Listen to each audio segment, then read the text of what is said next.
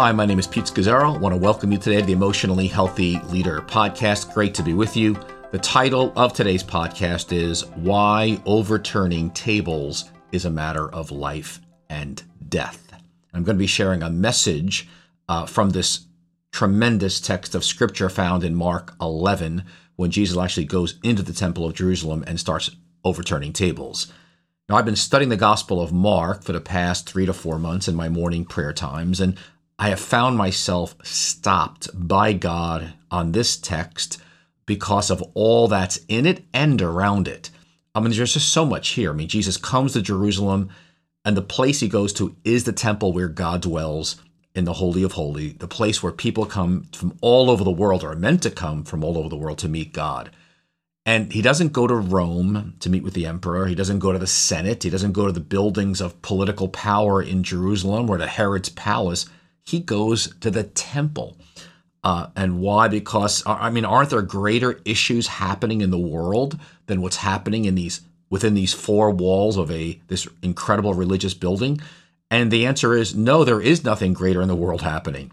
Uh, uh, the temple and now the, the church. The church is the most important institution in the world. The most important place in the world is the church. Uh, that's why judgment in Ezekiel 9 begins at the sanctuary of God. Uh, the church has a prophetic calling. We have a prophetic destiny. We're meant to be a taste of heaven for the world. Uh, that's why you are so important, and our churches are so important, our ministries, and there's so much warfare that goes on around the church. But Jesus walks into the temple and he is appalled. Uh, he sees the business going on, and and while the temple is magnificent externally, on the outside, it's not bearing any fruit. Uh, and he knows it's meant to be a place of prayer for all nations. He quotes uh, scripture. He says, My house shall be called a house of prayer for all nations. In other words, this is the one place uh, where people are to come into the court of the Gentiles. Anyone can come in and, and meet God. But Jesus finds barriers, uh, business going on. And so I hope you'll ask yourself as you listen to this message, you know, what most angers or appalls Jesus in the church at this time? And what might we be doing uh, as leaders in keeping people from him? It makes me want to listen. It makes me want to discern. Uh, as Paul says in 1 Corinthians 13, you know, each one of us should build with care uh, in referring to the church. And he says, Don't you know that you yourselves are God's temple and that God's spirit dwells in your midst? I mean, just the amazing realities that through the blood of Jesus now there is a something called the body of Christ in the world, a place where Holy Spirit dwells, and people are to come touching us and and, and getting access to the living God. So I make two applications in this sermon, as you'll hear in just a few minutes. What tables might uh, Jesus be overturning in the church today? That's one question. And then, secondly, is what tables might Jesus be seeking to overturn in your life and in my life personally, like now? So let me invite you to uh, uh, check out a vision of what the church is meant by God to look like. And uh, we have an ebook called Church Culture Revolution, what it might look like if the tables are actually removed in the church, and I lay out six marks of a church culture that deeply changes lives. Just go to www.emotionallyhealthy.org slash church culture. That's www.emotionallyhealthy.org slash church culture. So let me invite you now to uh, sit back or run back or wherever you are right now and to listen to this message uh, entitled Why Overturning Tables is a Matter of Life and Death. And I pray it feeds you. I pray it challenges you. I pray it ignites prayer and passion, the passion of Jesus for his church globally. Uh, and you'll have the same passion Jesus has of removing blockages so that we will become more and more a place where people meet God as the body of Christ. Blessings. Enjoy this message, everyone. Here it comes. Please go with me to Mark chapter 11. Mark chapter 11, beginning at verse 15. And our theme this evening is called Making Room to Overturn Tables. And we're on a series on uh, Marks of the Kingdom. If you need a Bible, raise your hands and we'll give you one. Mark chapter 11, verses 15 to 19. And uh, great text here. And it's a great uh, story of Jesus overturning the tables and that famous story of him entering the temple uh, of Jerusalem. So let's read together, beginning at verse uh, 15. Thus says the Lord On reaching Jerusalem, Jesus entered the temple area and began driving out those who were buying and selling there. He overturned the tables of the money changers and the benches of those selling doves, and would not allow anyone to carry merchandise through the temple. And as he taught them, he said, Is it not written, My house will be called a house of prayer for all nations? But you have made it a den of robbers. The chief priests and the teachers of the law heard this and began looking for a way to kill him, for they feared him, because the whole crowd was amazed at his teaching. And when evening came, they went out of the city. Amen. You know, early coal miners out in the West, uh, they didn't have the special equipment we have today. Uh, that when they would go into a mine, they, they had to measure the gas, the, the poisonous gas in, in the air. And so they couldn't tell if it was growing to a dangerous level. Now, I was out in Colorado this summer, and I was in this town. I saw this big statue to these miners, and then this picture, uh, or this other statue of a canary in a cage. And uh, it went like this the story, you know. It, it, what, the, what, they used to do, these miners, is uh, they, they were very sensitive to canaries to carbon monoxide. So they would bring these singing, lively canaries in these cages into, into the mine. And uh, they would be singing and obviously making noise all day long. But if the carbon monoxide levels got really high, the, the, you know, the canary would start to swoon, you know, and eventually phew, die. And they knew at that point they got to get out of there as quickly as possible, and before there was an explosion. But for the most part, they, the, these miners were going in there in those times looking for gold. And really, I think it's a great image for us because there are certain um, invisible forces that kill us. And we don't see them until sometimes it's too late. And this story really is about a gold mine. A gold mine is the, is the love of God, the presence of God, the, person of Jesus. And as we move into that space, there are poisonous gases in the sense that seek to cut us off and actually kill us in the process. So we're going to look at that in just a moment in this great passage. And uh, this event of Jesus coming into the temple and driving people out is so important that it's in all four Gospels Matthew, Mark, Luke, and John. And every Gospel looks at it from a different angle. There's so much in it and so many angles. And, and one of the great themes is this one word that's used in all the Gospels. When Jesus goes in this temple, it says he is, in verse 15, he, is, he begins to drive out those who are buying and selling. And the word driving out is the word ekballo, which is the word used for Jesus driving out demons. And so it's a very forceful, powerful word. Now, he's not driving out demons, he's driving out some people who are like poisonous gas. But it uses this, this really, this almost like ferocious, violent word as he goes in there because what's going on is so intense and must be dealt with in a very intense way as if, as if there's something demonic you're going up against, you know, to drive out.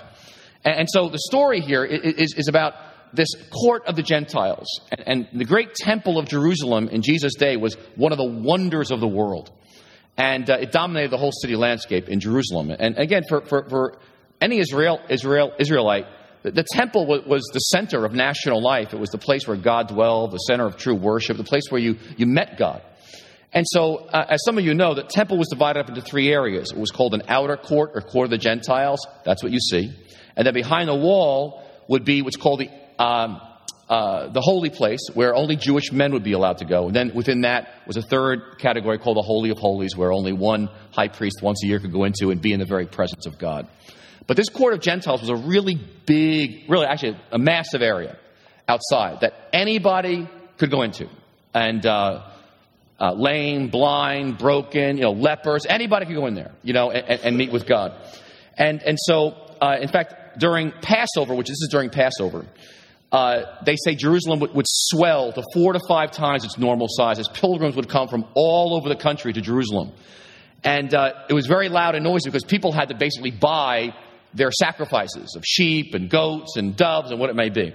And so, as one scholar says, in one week, uh, they, they would easily sell, and they would sell, and people would buy, and they would slay 225,000 lambs alone. So that's a lot of squealing in one place, in one outer court.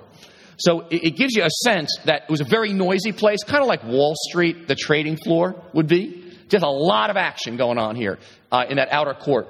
And this is a place where non Jews, the Gentiles, the nations would show up, okay, to meet God, to, to pray, to connect with God. And uh, it was a place of communion with God, a place of experiencing His love. And, uh, and so the religious leaders, to help people coming into this outer court, they, because they didn't have animals themselves to sacrifice according to the law of Moses, they didn't have the salt and the wine, all the ingredients they needed. So they set up these booths, these concession booths, kind of like in a mall, you've got these kind of booths along the way. And so you'd buy your lamb or your goat or your dove, what it might be. And it started out with a good purpose, but then what happened over time was, was you know, profit began to be made and it began to be kind of like a little business on the side. And so you had also had to exchange your money there for you had Roman money that was kind of pagan with the Caesar's you know image on the coin. Get rid of that and buy some good Israeli shekels, you know, to, to be some holy money. And so, ah, by the way, it's a twenty five percent markup rate. And oh yeah, I know you can buy the lamb a little bit cheaper out there, but here we're going to charge you double because this is a holy lamb you're going to sacrifice before God. You know how it all goes. And and so basically, became a business. And and so Jesus walks in this here, and he looks at this outer court. And I got to imagine thousands and thousands of people, okay, and all the noise and all the tumult and all the commotion. And he sees that that, that thing has gotten switched around, and he, he's appalled. He's outraged. And uh, that, that, that the court of the Gentiles, this area which was supposed to be for people to experience the love of God, as Jesus says here, he, this, this is the summary of his message. It says here in verse 17 that my house will be called a house of prayer for all nations, but you've made it a den of robbers. And by house of prayer, what he's saying is this was a place for communion with God. Now, there's all kinds of prayer. We have lots of names of prayer. We have prophetic prayer, intercessory prayer, worship is prayer, confession is prayer, thanksgiving is prayer, centering prayer. But at essence, all prayer is one thing prayer is communion. Prayer is relationship with the living God. Prayer is a personal relationship with Him. And, and, and it's, it's living and moving in His love. It's attentive to Him. And it's this connection of relationship. That's the essence of prayer. And Jesus is saying is, my house is to be called a house of prayer for all nations, all people. Israel was given the revelation in order to be a gift to the world, the nations. Now, we've got a number of Jewish believers here in our midst, and we thank God for you. But most of us here are Gentiles, I presume. We're, we're the nations. And Jesus is saying, these, this place was supposed to be a place of meeting God, of, of entering into His love, and you've made it a den of robbers. You've made it a business. You've got all these tables set up, and uh, it's a mess. And what's interesting here, he, he knows the fact that Jesus is driving out, okay, those who are buying and selling. He's, he starts overturning tables. Okay, you got to picture the scene here, just creating a bit of a commotion here of the money changers and even of the benches of those selling doves. Now, it's interesting, it makes a note of the doves because the doves were the sacrifice that poor people used. The lepers, women, uh, folks who were criminals, uh, the, the, the, lame, the poor. This was this was this was actually Mary and Joseph sacrificed doves. I mean, this was and, and Jesus goes right after because these people were not getting access to God, and so Jesus, you know, he recognized that he, he pushes that table over as well. And, so for the leadership, when they see what Jesus is doing, they're outraged. In verse 18, they say, "We got to kill this Jesus." You know, they are not going to go with this change of changing the system, and they plot to then then kill him. Now, if you look at all the Gospels, they, they come at it differently. But Luke does something really interesting. Because right before Jesus walks in the temple, it says he looks at Jerusalem and it says he sees the people, he sees what's going on, and he weeps. It's quite an image. He's weeping over people. Because, again, he is the Lord himself coming into the temple. And uh, he's, it's a sign of sadness for people's blindness because they don't realize what's going on and he's realizing the consequences that are going to come as a result as well. And it says this as he approached Jerusalem, he saw the city, he wept over it and said, If you, even you, had only known on this day what would bring you peace, but now it's hidden from your eyes. He says, I'm coming to bring you peace. I'm coming to, to bring blessing and bring life, uh, but um, you don't see it. And then he goes on, the days will come when your enemies, and he gives, Jerusalem's going to fall, this whole temple is going to get wiped out, says Jesus and they will not leave one stone on another. And then he's got this great line at the end. There's going to be consequences because you did not recognize the time of God's coming to you. I, that's a phenomenal phrase. That the time is the word. The word you do not recognize God's time. There's, a, there's two words for time in, Greek. One is just chronological time, like you know, right now it's six o'clock, seven o'clock, eight o'clock. That's time. But there's another, another very important word in the Bible used for time. It's, it's, it's like the moment the, the, the God's moment, God's season, God's intervention. That there's times when God comes into our lives. God's coming to you. It's, it's, a, it's a time of God. It's a time for change. It, it's a visit. And he says, You did not recognize the time of God's coming to you. And he's weeping here. And, um, and, you, you gotta, this sadness of Jesus and this weeping is about a loss. It's, a, it's, a, it's, a, it's a, the loss of this, this, this relationship because he came for communion with us. And with the people of this day, he came for, for union and communion and, and, and this love relationship. He goes, You're missing it. And, uh, I mean, this is worth the whole message, just this one point. Just think of your life for a moment. Jesus so wants, with, for you and for me, he, he so wants a relationship with you that, that he, he's got a zeal of which he looks at your life. And he's saying, This is the time of God's, I'm coming to you. But there's things in the way here, but he so wants a communion and a love relationship with you and a depth of a personal relationship with you that, that sometimes we're blind to him even moving in our lives and this image of him weeping, and then he comes in with some anger, but again, because there, he, it's the loss of the fact of we were made for each other, we were made for this relationship. You were made to live for me, says the Lord, and, and, he, and he's weeping. He starts overthrowing tables, all the obstacles that are in our way between him and us. And uh, you just sit in that for a moment because the, this, this, the intensity of the weeping and the intensity of, as some scholars say, it's almost near violence. In fact, this is the closest we have in the whole New Testament of Jesus being nearly violent because it's touching something so deep. And that depth is, is, the love of God for you and for me, for people. You know, it's God so loving the world that He sent His only Son. And God coming down and, and wanting in that court of Gentiles, wanting for us this relationship, this communion this love, giving and receiving of love, that this is life, the center of all of life. And yet there's all these things in the way, and we can't even see it happening. And that, that, that, that, that passion of Jesus, I, I mean, I just sat with this. I've been with this for the last couple of weeks and just overwhelmed by that. I don't know what to call it, but zeal, as John 2 says, zeal for your house will consume it. Zeal of Jesus for relationship with human beings like you. You may not think you're much, he thinks you're plenty. And so there's lots of applications of this. I, I want to make two. The first I want to make, do a broad application to just kind of general church life, but then I want to get personal into our lives. All right? Because on, on one level, a church is a place where people come to meet God, which is true. But when you come to Christ, you also then become the temple of God. There's no more physical temple. The temple of God is He dwells now in human beings. And He wants to cleanse that temple of tables. Got to get overturned. So there's space within us for this kind of communion.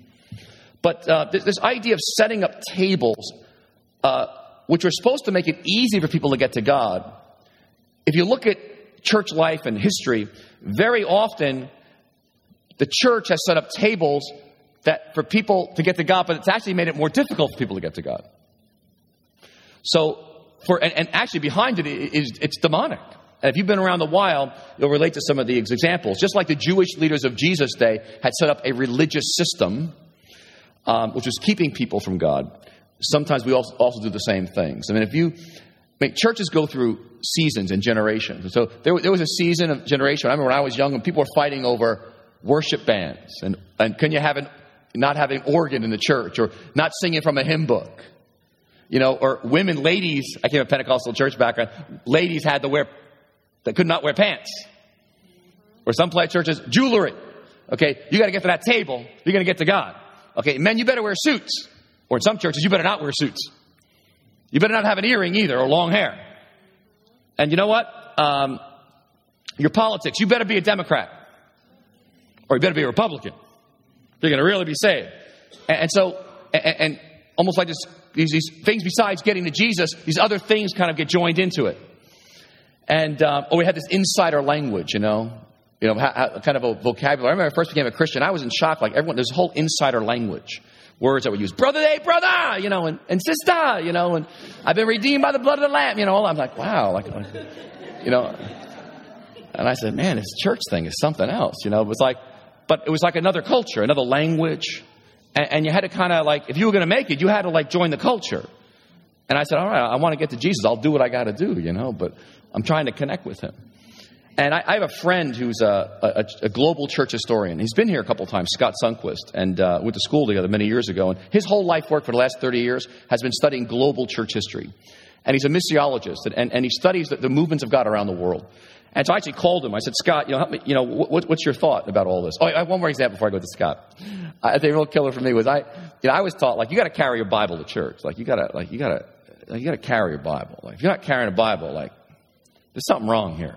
Okay, you're not really committed, you know. So, so now it's like you know people start using it. You know, they got their they got the Bible on their iPhone, you know, or on the iPad, and uh, you know, but that doesn't count because you got to be carrying your Bible. You know, and, and it's amazing how easy it is to set up some table about how it's going to work. And it happens very, it start out okay, but it kind of grows with time. You watch, you'll be the new Pharisees. It happens to you quick. Get a little bit of age. But anyway, my friend Scott and his life work about, I, I called him, I said, Scott, give me some examples in church history of, of, of the church setting up tables. You know, where it became diff- difficult for people to get to God. Oh, he had a lot of them. From Africa to Asia to Latin America, he was full of them. He said, when he was living in Singapore, he goes, there was an Armenian church, Armenia. They planted a church in Singapore where he was living. He says, and they did it in the language of, Ar- of Armenia, of Armenian. And, but no one spoke Armenian in Singapore. It was Chinese or English. And he says, it, but it was the culture of Armenia and it was the language of Armenia. But they were going to hold on to that. And uh, the problem is the church eventually became, he says, now it's a historical museum. They built this magnificent building, but there was no people. But they held on to their tables of how they were going to, you know, do it. And, he, and essentially he started talking about India, you know, and, and some Orthodox churches in India, which became so uh, enculturated in, in the Indian culture, Hindu culture, and their caste that as ethnic groups moved around, they, they, other Portuguese and others moved in the area, they could not really, they could not get in because there were certain ways of functioning that were so foreign into their culture that it basically became, it, it, was, it was a table that was too big to get through. Then he started going off of the American church, you know. And uh, you know, the U.S. church has become so enculturated in his view. He goes, to follow Jesus, he's not a suffering servant, he's a successful entrepreneur. And, uh, you know, that American Christianity has often become like a business. And uh, at least if you look at it from other parts of the world, it's a very unique phenomenon, he says, you know, to watch it. But we can't even see it sometimes because we're so in it as a culture.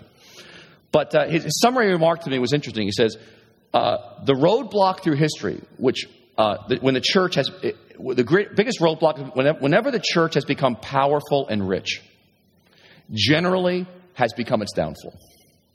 Because now it had to hold on to things and be secure and have control and, uh, and it's as a climax, really. You see, you see a great example of it in the Middle Ages. As the church became very powerful in the West, and people started buying indulgences to get to heaven, and the church was the political power of the day. And he goes, in some ways, you know, you don't realize to be humble and poor like Jesus is your great gift. And I said, no, no, we're trying to get powerful and rich here at New Life, all right? We're watching Waiting for Superman. And they said, no, no, you don't realize. There's a gift. And uh, historically, if you look at it, in, in the humility and the poverty of being a place where everybody comes. There's no, anybody comes in the court of Gentiles. Nobody's holding on to anything here. There's an openness and a beauty to it. And uh, that's why, you know, I, am not against denominations. I think God does raise up movements and denominations, whether it's Presbyterian or Baptist or Pentecostal, you know, or Orthodox churches, or Roman Catholic churches, or, you know, Anglican, you name it. And the ideal is that people can get to God, right? But sometimes, even those denominations and churches can become, they keep you from God. You want to get saved, be a Baptist first, you know? And we can do the same thing at New Life. And we got to be very careful, right? That I mean, we're only a vehicle for people to have access to Jesus, to have communion with Jesus. We have a great worship team here, tremendous worship experience. But the purpose of worship is to lead us to communion with Jesus. That's the goal, right? It's not that we're focused on them, that they're phenomenal. No, it's to get us to Jesus. Same thing with, with uh, six sermons or, or Sunday evening. I mean, it's not that, oh, this guy's really clever. I mean, he's a great speaker. No, it's to help us connect with this living Jesus. Same thing with small groups. Same thing with community development and ministry to the poor. The whole goal is connect people with the living Jesus. We exist to give people access to grace, to love of God, to connection with, with Him. But it's very easy to tip that scale. And, uh, and so my hope and my prayer for New Life as we kind of go through seasons is that may we be, you know, biblically centered, obviously, but relevant and, and culturally sensitive that when something gets in the way, we throw it out. We overturn the table. Say, you know what? This is not helping anymore. Let's throw this table over so people can get to Jesus.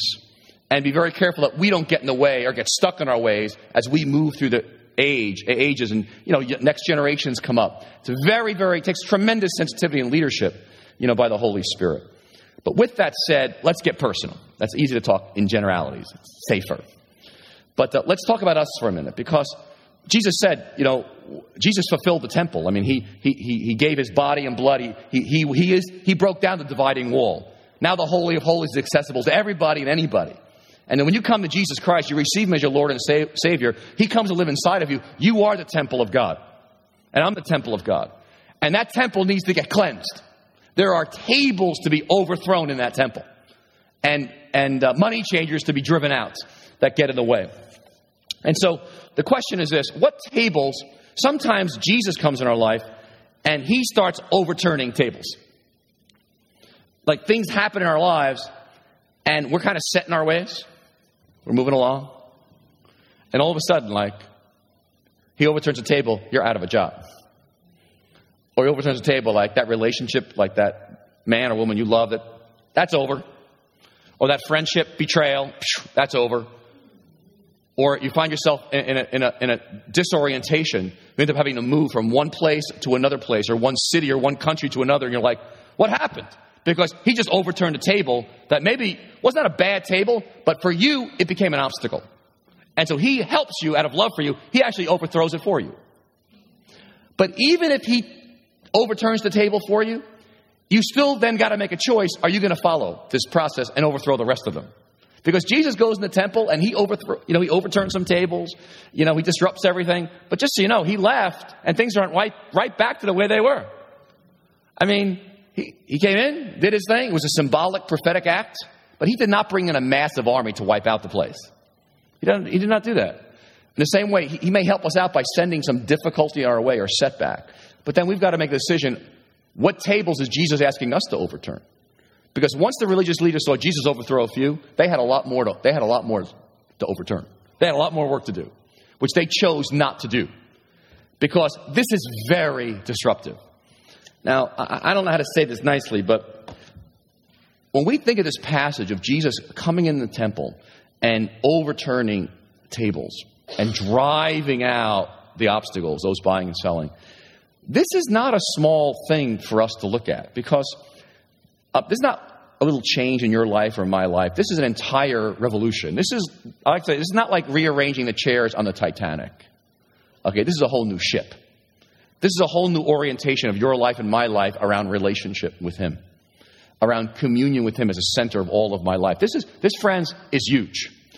And, um, and so, what does it mean for us to overthrow tables? Now, there's lots of things. I mean, obviously, you're carrying some sin in your life or something you know that you're involved in that is repugnant to God, you know it's sin. You just know it. You don't need someone to tell. You know you're involved in something that, that's, that's damaging your relationship with Him. I don't care if it's greed, you know, adultery, embezzlement, whatever it might be. You, you hate someone's guts and you're not asking God to help you with it or bitterness. You're not at least saying, God, here I am. Can, can you help me? You're, you've just shut down. You're not going to humble yourself to this person. You're done. Well, you shut down, and you know that's something, that's a table you got to bring to Jesus. And ask for forgiveness, ask him to overturn it. But I think a more common one for many of us in this room is the issue of, of distraction. Uh, we are so deeply distracted by life and overloaded that we just have all this stuff in our lives. And what happens is just, there's just not a lot of space. There's not a lot of room for Jesus. And so he kind of gets crowded out. It's not that we don't love him, we think he's fantastic. It's just that there's a lot going on here in this life of mine. There's a lot of tables set up. And they're not sins, they're just everywhere. And I'm having a hard time. I'd say that, you know, Richard Foster is one of the great authors on, on spirituality. And they asked him, what is the greatest challenge to the church in North America today? He goes, without question, the greatest challenge is distractibility. No question about it. He says, the culture is so changed. And thus, these, that's why these disciplines of silence, solitude, and stillness are the most critical, because there is none of that in our culture. And so when the church joins in being an entertainment center, it's doubly difficult. And people go, go nowhere. And that's why I, you know, I pondered this for myself. You know, I, I, you know, what tables is Jesus asking you to overturn? I, like many of you, I, I have lots of dreams and visions, and I, I love life. And so I easily say yes to things and get overcommitted sometimes, or set goals, more goals than I can actually accomplish in my very limited life. And so before I know it, I find that my life is squeezed. I've got too many tables set up. And there's not the space needed for the kind of communion and, again, a life of prayer, of relationship with Jesus out of which everything flows. And before I know it, I'm feeling very constricted and not spacious. Then, of course, you've got technology. You know, the iPhone, you know, the email, the Facebook, and the blogging. It's amazing talking to some people. It's like, I, noticed I'm reading more and more about people fasting from technology, you know, not food, technology, for a day or for even a week. And talking about how it's like coming off crack. And I'm like, but I'm beginning to actually understand it. I'm like, yeah, I'm like, I got it. Because every spare moment, it's like, you know, let me do, let me send a text, let me, and, and, and all ages now, it used to be younger kids, you know, teenagers, my daughters, and now it's like, it's everybody. It's folks in retirement communities, you know, they're, they're and it's like, so pray. I mean, I, who's got, I'm just checking out what's going on, and, and, um, and, and the, and the impact of that, of, and I, I think technology is fabulous. I, think it's a great gift, and, but, but it's a double edge, isn't it? And, and, and like anything that's a great gift has a double edge to it and can become a, new yoke. And, and so, whether you're, you're, for a profession of music, you know, or, or, whatever it might be, you have goals to, to go up in your, your profession, you know, in your job, or you have goals for your family, or your marriage, or financial goals. And, and those are good things. The problem is that even these good things can get to a place where they're crowding out Jesus. Because life is meant to be lived with Him at the center, out of which all else flows. But it's very easy to have all else flowing with Jesus on the outside. And it is, I think this passage is, is, is speaking to us that it is, it, is, it is a whole life change to have the temple and space clean in your life. Now, I, you know, we talk about a new life about something called a rule of life. And we have it, around if you become a member or join the family at New Life, we invite you to be part of a, to, to invite, to be part of a monastic rule. And we've actually oriented our life very intentional around a monastic rule. You see it up there on your right. You'll hear all about it if you come through or join the New Life Fellowship family. And the point of it is being very intentional that Christ is the center of your life. We orient around four areas, you know, prayer, rest, relationships, and work activity. But we've realized over the year that that's kind of a general rule, and it's good that a community has it like ours, but that every person at New Life has to craft their own personal rule of life. Now, a rule is, is, is an ancient word that means trellis. Think of a grapes are on a trellis to help them grow upward and outward. And that we all have a way that we follow Jesus, every one of us in this room, a way that we structure our lives. And like a trellis, the question is is, is it trellis helping you make space for Jesus and overturn tables, or is this trellis not sufficient and needs to be changed? And so we now run a, a seminar at New Life, and one of our goals is that every person at New Life will learn the basic skill of how do I craft a personal rule or trellis of life that fits me. My unique circumstances, my unique personality, my unique calling and season of life. And it's going to be different for every one of us. And so, what you have in front of you, back of you, this is my my personal rule of life, and and it's got to be kind of adapted and moved, you know, shaped along the way. But uh, you know, the, the center is the most important. That it's about that my life, the center of my life, is to is to live in receiving the love of God and then hopefully offering the love of God through what I do. And so the question is, how do I balance? This is about balance, rhythms, intentionality, um, and, and that recognizing that there's tremendous forces coming against us all from the world, the flesh, and the evil one, and satanic forces. And that if you're not intentional about living in the love of God, living a life of communion, you don't have a chance in our culture. You'll be swept away. And New Life, we believe that. So, I, so for example, in mine, you know, so here's some areas for me. So let's say rest. You know, I, week, my, for my wife and I, weekly Sabbath, very, very critical, you know, for me. A 24 hour period, stop, rest, delight, contemplate God. You know, well planned vacations, you know, very, very important. Uh, exercising, you know, daily exercising, walking a few miles a day, you know, hiking, nature, beach, you know, a little physical therapy for the foot. A little foot problem. This is recent, you know. I had a lot of help from physical therapists in our church coming to me today. Really helpful. Work with a spiritual director, reading broadly and widely. You know, but, I, but this line here for me is limiting social media. So for me, I do Facebook and I do it during work hours, you know, but I have to limit it, you know, how I handle it. And, you know, limited speaking, you know, externally. So if I, get, if I say yes too much, before I know it, my life's out of balance. And therefore, I'm, I'm trying to find him because I'm so overloaded. Um, same thing with work. You know, I got work, preaching, teaching, leading staff, cats vision, but it's very easy for this, this, I, this box can be huge It's so large that there's not a lot of space in here for anything else. And so the question is, how do I balance my life, create a rhythm in my life in light of the limits God's given me, so that Jesus is in the center?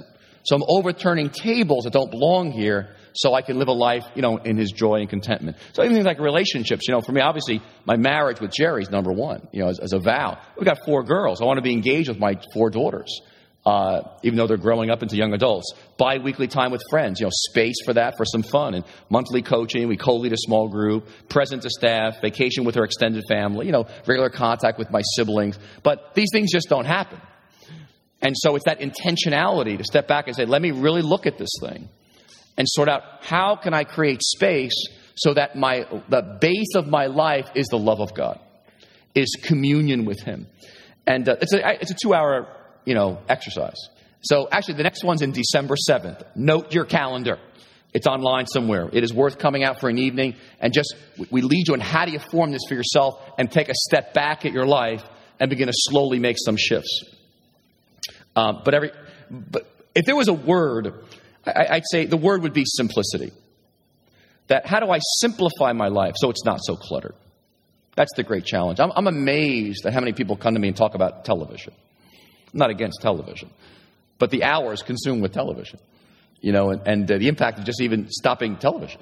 And, um, you know, it's just like we've not had television for years, I don't know, 10, 12 years. We watch shows by, by video and we want to watch them, but we can't imagine having that cluttering in our, in our life at this point just because of space space and priorities for ourselves. And, and our children have grown up without it, they don't even miss it. They want to watch something, they can watch it on the computer. But it's a matter of saying, no, we want Jesus somehow in the center here and not a television set. And so we choose to use it as needed. I'm not saying that's for everybody, but for us as a family, it was a, has been a very core, core value for the last 10, 12 years out of an effort to somehow keep Jesus in, in the center. So I don't know what simplicity looks like for you. One woman, Carol, you know, in a um, article I read was very interesting. She gave up shopping for Lent, at least and just shopped for her family for food once a week. And she was after that 40 days, she just talked about how just realizing every time she went to purchase something like clothes in a store, she realized, uh, you know, she wrote, she said, I'll let this wait. Lord, you're enough for me for now. And by the end of that 40 days, she said, I realized at the end of Lent, my life was so less hectic and so less congested. I had all this extra time for conversation with people and for God. She just had no idea that that had become a table for her. Now, if you're married, you cannot throw your spouse out as a table. And if you have children, you cannot throw a little, you know, little Leroy out the door either. Okay? Sorry, it's a table that stays. But it's got to be managed differently, all right? And, and, and you work it. But uh, really, we're talking about a, a, a, a life of simplicity in the midst of a culture that knows nothing of it. So that you actually have space in your life for Jesus in the center. And you're growing into a person of depth. Now, do you understand that in Jesus, Jesus came to the temple, they did not receive this message. They, they, were, they had too much clutter. And they did not recognize the time of God's coming to them. This was God in the flesh coming to them. They didn't see it. And the whole, if you read the story, in 70 AD, the whole Jerusalem temple, like Jesus said, got wiped out. There were consequences for them missing it. Make no mistake about it, there are great consequences when we let all the clutter and the tables fill our lives and Jesus get pushed aside. There are consequences. We, we do not grow to become the men and women He's called us to be. The kind of joy and vitality of life, of being present to the incredibleness of the world in which we live, we, we miss it. And we're so preoccupied that the courage needed to actually even be compassionate and to give our lives a gift to other people, it's not coming out of us. And you were made to give a gift of your life to the world around you. It's not happening because there's so much clutter and things are so fuzzy. And that whole eternal perspective is, is lost. So hear this, friends. God's got something for you. God's got something for me. And he, he longs, he's zealous to have this kind of communion. He didn't bring you to church to get religious. He brought you here for personal, deep relationship with Him. That He's your life, and out of that flows your life out there in the world. And He's He's passionate for it. It's going to look different for every one of us in this room, but you were made to make a gift of your life to the world. You were not put in this planet for nothing. You were put here to be a blessing to the nations, to be a gift. And uh, it just takes intentionality. There's no way around it. And so let me ask you this as we close here. What tables might Jesus be overturning in your life today? What might be one or two? which you think is the worst thing that ever happened to you, it's actually the best. Because he's trying to get your attention and get my attention. But perhaps more importantly, is what tables is he asking you to overturn? And you say, I, I can see it, Pete. I, I, can see it. I just can't do it. I don't have the energy. Well, um, that, that's why we have the body of Christ.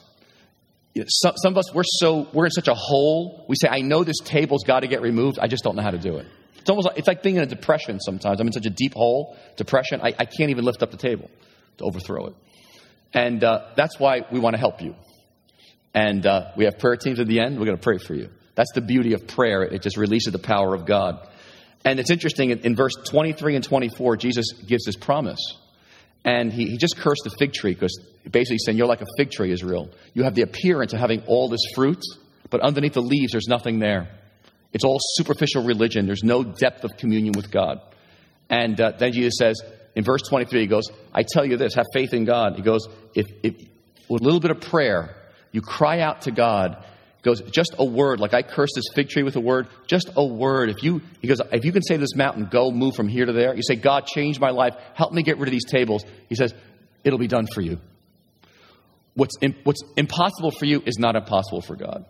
And he invites us to faith and prayer and power of God. And he goes, You may think it's impossible for your life to change. You don't understand. Just a little word, God will take the rest of it. He'll do, he'll do it for you.